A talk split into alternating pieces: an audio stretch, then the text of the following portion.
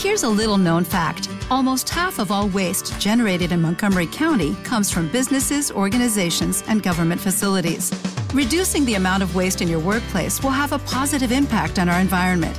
It can also save you money on your disposal costs. Reducing waste and recycling at your business is easy to do and is the law in Montgomery County. Make it your business to recycle right. Learn more at montgomerycountymd.gov slash recycle right or call 311.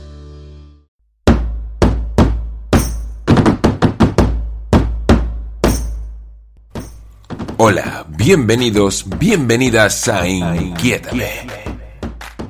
Un podcast presentado por Carla Melián y José Molina, donde cada día intentamos hacerte un poquito más, feliz.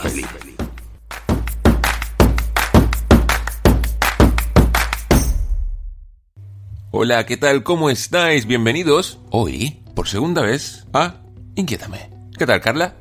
Muy bien, José, ¿tú qué tal? Muy bien. Oye, estamos que nos salimos esta mañana hablando del amor y ahora del lado oscuro de... El éxito. Porque precisamente, Carla, sabes que el éxito es una de esas cosas que todo el mundo sabe que existe porque así nos lo han enseñado desde pequeños y parece que todo el mundo tiene que alcanzar. Sí, tendemos a obsesionarnos desde pequeño con, con el éxito y con conseguir cosas para, para sentirnos bien, para que nuestro entorno se sienta bien con nosotros. Y desde pequeñito yo creo que es una meta que intentamos alcanzar. Hacer las cosas casi de manera perfecta para que la gente se sienta orgullosa de nosotros. Mm. Lo cual hasta cierto punto acaba creando incluso una especie de dependencia de, oye, yo lo voy a hacer y lo voy a intentar hacer perfecto, estupendo. Cualquier dibujo, cualquier pequeña cosita que haga cuando eres pequeño o lo que sea, lo voy a intentar hacer genial para que mis padres se sientan súper orgullosos de mí. Puede llegar un momento que, que sí genere dependencia de ese refuerzo externo que obtienes.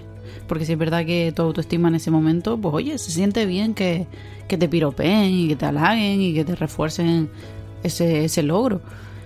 Sí es verdad que tenemos que priorizar el, el logro interno más que el, el refuerzo interno más que el refuerzo externo porque al final eh, eso lo que va a hacer es que nos obsesionemos y que cada vez nos esforcemos más por conseguir eh, el éxito hasta de una forma que pueda llegar a ser patológica.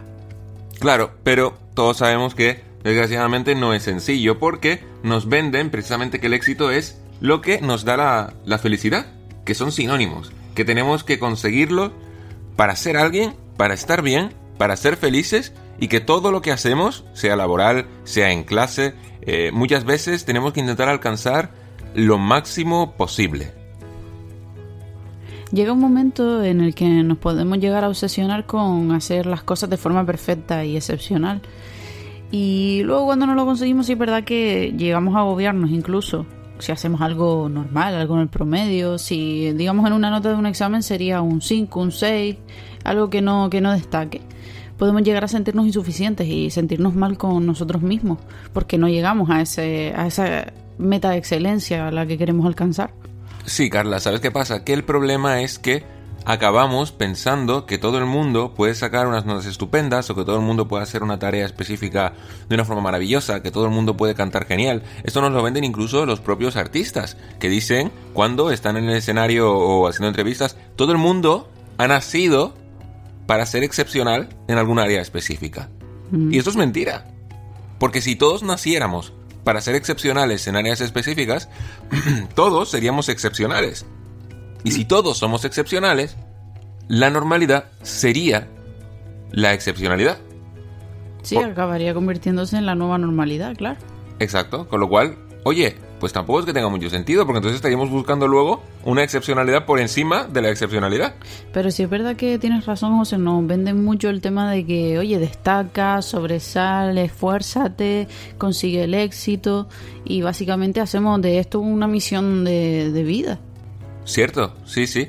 Y realmente tampoco hace falta obsesionarse tanto, porque al final acabamos centrándonos tanto en hacer las cosas, eh, perdóname, en el resultado que en el proceso. Entonces, es como si siempre estaríamos esperando conseguir algo para estar bien.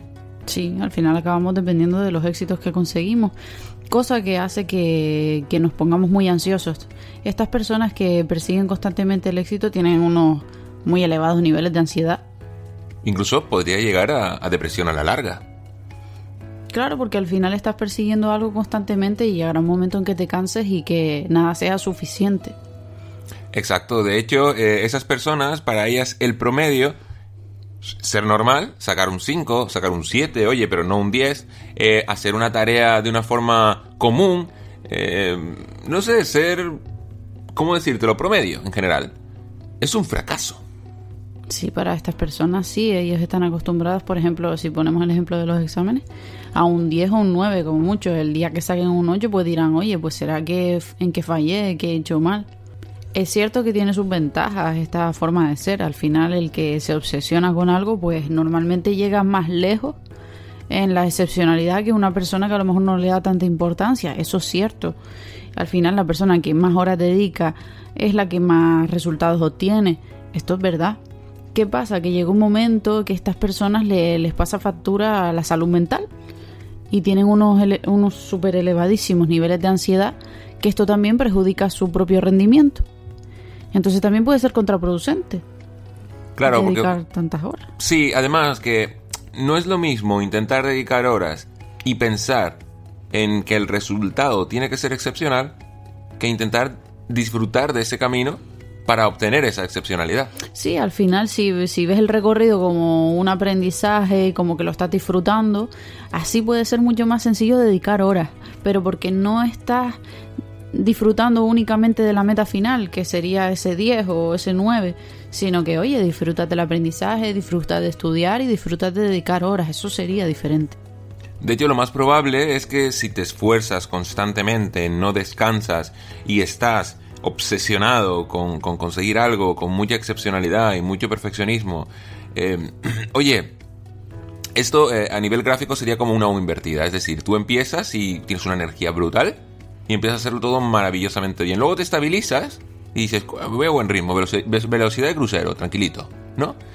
Pero llega un momento en el que lo empezarás a hacer mal, porque estarás cansado, derrotado, tendrás ansiedad, tendrás estrés.